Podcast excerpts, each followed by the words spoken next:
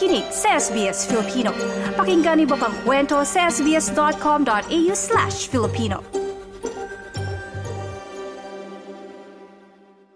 Na magandang umaga, Claudette. Magandang umaga, TJ, and good morning din sa ating mga tagapakinig. At ang una kong tanong sa TJ, are you okay? Naku, tama-tama yung tanong mo, Claudette. I'm so okay.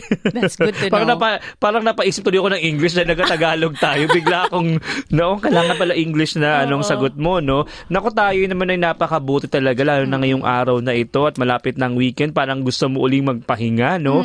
Pero dahil natanong mo yung Claudette, kasi ang ah, September 14 ay Yes. ito talagang Are You Okay Day. Oo. Di ba? Marami ka bang mga nakikita dito? Baka yung mga kababayan na nakikita yung poster na yan or yung yellow, di ba? Tapos Yellow. na yung ah, Naka-bold naka-bold na Oo. black yung Are You Okay Day. Eh marami nagtatanong, ah, ano ba to? Ito ba isang ah, pa- parang um, ah, ano ba ito? Parang charity work ba ito Mm. or ito ba isang campaign? Parang ang daming ganyan. Pero bago natin puntahan yun, ikaw Claudette, um, yung Are You Okay? Nakikita mo yan hindi lang kasi minsan sa work, 'di ba, madalas yan. Pero kahit sa ibang lugar may nakita mo yung mga poster na yan, 'di ba? Yes, kitang-kita lalo na sa social media talagang nakapaskil yung are you okay? So parang nag-wonder ka, ano ba ibig sabihin nito? Pero nalaman natin, since nag-work tayo dito sa SBS, na ito yung parang araw na dapat itanong natin sa ating mga kaibigan, mga kapamilya, kung kumusta sila. Oo. Kasi parang um, parang alamin natin kung ano yung mga pinagdadaanan nila. Kailangan natin silang makausap. At yun yung kailangan nating lahat. Lalo na kung tayo ay mig- migrante mula sa Pilipinas na kakalipat lang dito sa Australia na walang-wala tayong mga koneksyon at Mm-mm. nagsimulang muli. Di ba? Marami kasing pagkakataon na nalulungkot talaga lalo na yung- hindi lang yung mga bago din kahit minsan matagal na dito. That's right. Um parang nakakaranas pa rin ng homesick. Ikaw ba Claudette nung una mong dating dito anong ah, parang yung adjustment mo siguro sobrang matindi rin. Yes, super laki. Kasi coming from the Philippines, TJ, syempre nag nung sa Pilipinas tayo, may mga naabot na tayo, di ba? Mm. Pagdating natin dito, you're gonna start from scratch. So, meaning to say, wala kang trabaho, may pera, kaunti, ah, at saka um, wala ka ding, kumbaga, community pa kasi you're trying to blend in pa. So, nung pagdating ko dito, at first, masaya kasi parang bakasyon lang, parang enjoy lang kasi may, may parang, ay, bagong lugar, may mga lugar na napapasyalan. Pero nung tumagal, umabot na ng isang buwan, dalawang buwan, naku, nalungkot na ako kasi parang hindi ko na nagagawa yung mga usual routine ko sa Pilipinas at wala akong kaibigan, wala akong iba yung iba yung pamumuhay dito. It's not like the usual routine that I I have in the Philippines. Sobrang bago lalo Oo. na eh, lalo na ikaw din dahil nga nabanggit mo eh nagtrabaho ka sa madaming Mhm. yung um, uh, sa media ito ay madaming tao ka laging nakakausap pa Yes, iba-iba oo. tapos biglang parang ililim limited yung taong nakakakwentuhan mo tapos Correct. wala pa yung personal talaga na kaibigan na naka, nakaka-feel Mm. nung pinagdadaanan mo pero ba, after nun ba anong ginawa mo kasi 'di ba syempre parang sinasabi pag nagkaroon ka na ng community or ng kaibigan na makakausap, pag nagtanong sa'yo ng are you okay, parang doon doon ka unti-unti Nag-open up. May mga naka na, for after a while ba nagkaroon ka na ng mga ganyang community? Yes, definitely. I think malaki yung tulong ng Filipino community, especially yung mga simbahan. Mm. Kasi parang doon ako naka-establish ng um, yung feeling of belongingness na parang I belong. Kasi nga, syempre, iba yung kulay natin, iba yung ating lengguwahe. Parang ang hirap talagang makipag-connect sa ibang, ah, especially when you're starting kasi you're trying to build that, no? So parang nung nag, ah, nakahanap kami ng church, parang it was really, really good for me to be able to share what I feel. Kasi parang ang luwag-luwag ng pakiramdam ko. Although I was living with my in-laws at that time, ma- mabait sila, walang question doon. Pero parang nabigla din ako sa amount of work na kailangan mong gawin dito. Like in terms of mga trabaho sa bahay, nasanay tayo sa Pilipinas, di ba, na meron tayong help. Kasambahay. Oo, dito Mm. parang, oh, ikaw pala Ikaw lahat. Ikaw Tap- pala.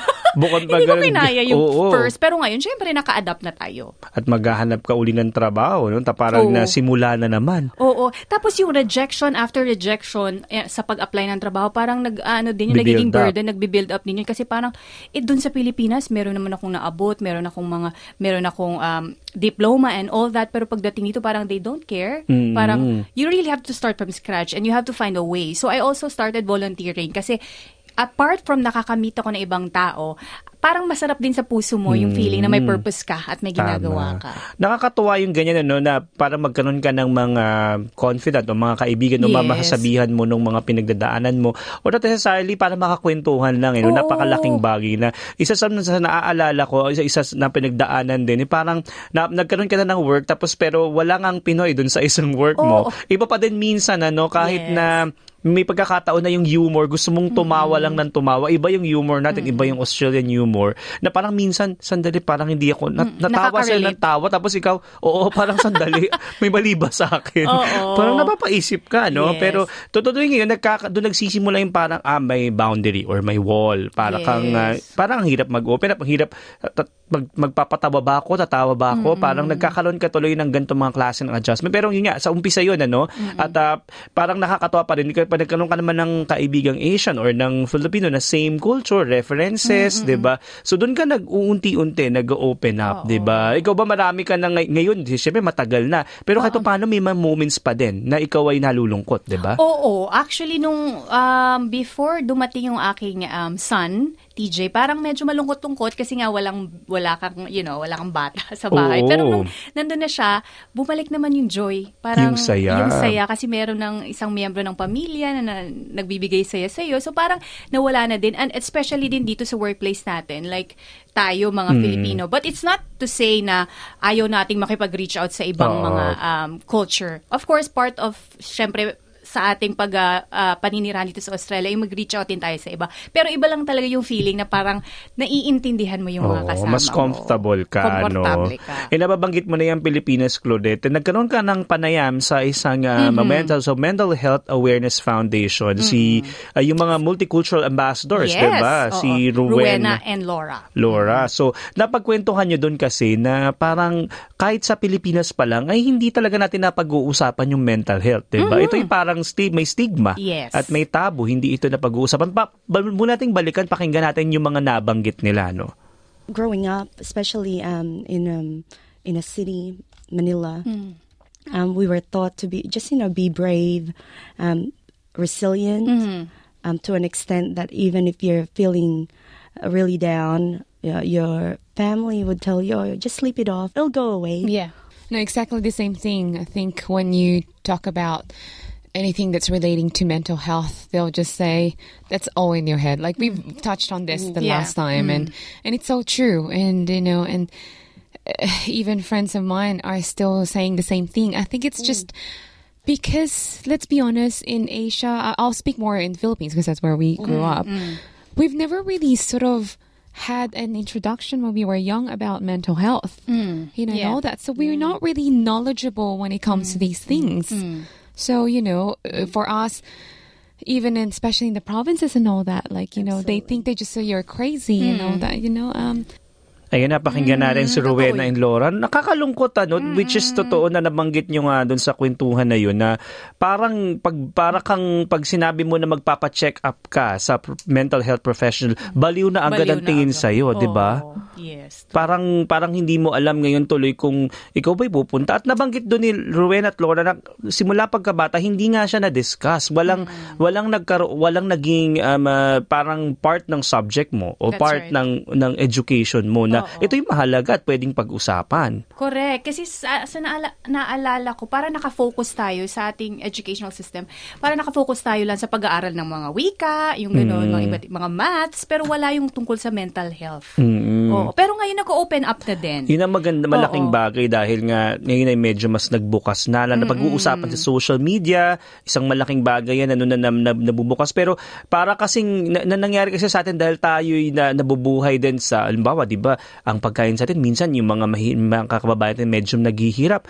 Eh parang nag, tinatawa na lang, dinadaan sa, Yes. yung resiliency nandun, That's ano? right. Oo. Para tuloy ngayon, ah, kung meron kang maliit na problema, Diyos na bagay lang Oo. yan. Hindi mo na yan Correct. kailangan Oo. problemahin Oo. para nagiging ganun tuloy yung concern. Ikaw ba marami ka ng um, kakilala sa Pilipinas, Claudette, na parang, ah, ayun, mas, mas, mas open na sila ngayon kapag bawat tanungin mo, mas nag-open up na or parang hindi na ganun kabigat yung stigma? I think so because of the help din ng at ng social media. Kasi nga parang dahil sa social media mas informed na tayo tungkol sa mga mental health at yung pagsasalita ng mga mga personalidad na um, nakatutok sa mental health o dumaan sa depresyon. And even so yung mga um, ah, kwento o mga ah, balita ng mga nag-suicide sa Pilipinas, sa mga kilalang mga artists. So isa Oo. din yun sa, pa- parang nagpukaw din sa atin na parang, oh, um, totoo itong mental health, um, depre- itong depression. It's real. It's not like made up.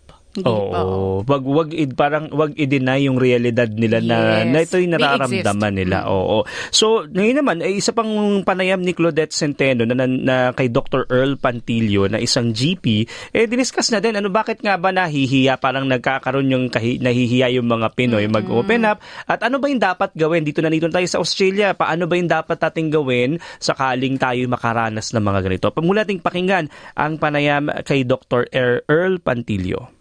Pag may nakita ka lang, yung simpleng ganun lang, oh, are you okay? Kasi yung iba, minsan, hindi talaga open magsalita tungkol sa kanilang mental health. Ngayon, kung nag-open up sila, tanungin nyo lang kung ah, at least kung ano na ang nagawa nila, may kailangan ba sila, si may kilala. Kunyari, eh, oh, ikaw, nakadanas ka noon, may kakilala ka na nagpunta sa ganitong GP na medyo okay itong GP na to, nagmahilig siya sa mga mental health cases na nakakatulong siya. Pwede mong sabihin sa kaibigan mo na puntahan mo yon kung malapit sa kanya, kung hindi, papuntahin mo siya sa GP niya, encourage mo siya na ah, magsalita about that.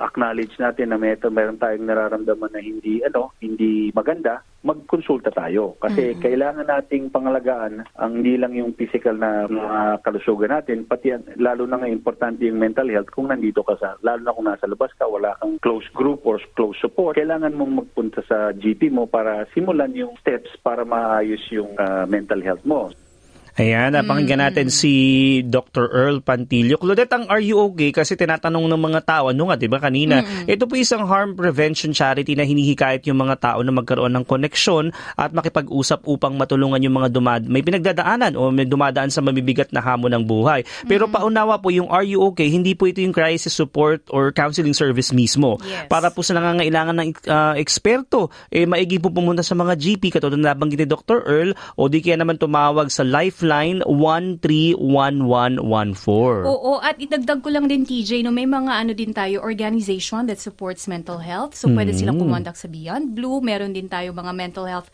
uh, mental health foundation kung saan may mga Pilipino tayong mga multicultural mga ambassador. So kung meron po kayong pinagdadaanan, pwede po kayong uh, dumulog sa kanila. I-like, i-share, mag-comment, sundan ang SBS Filipino sa Facebook.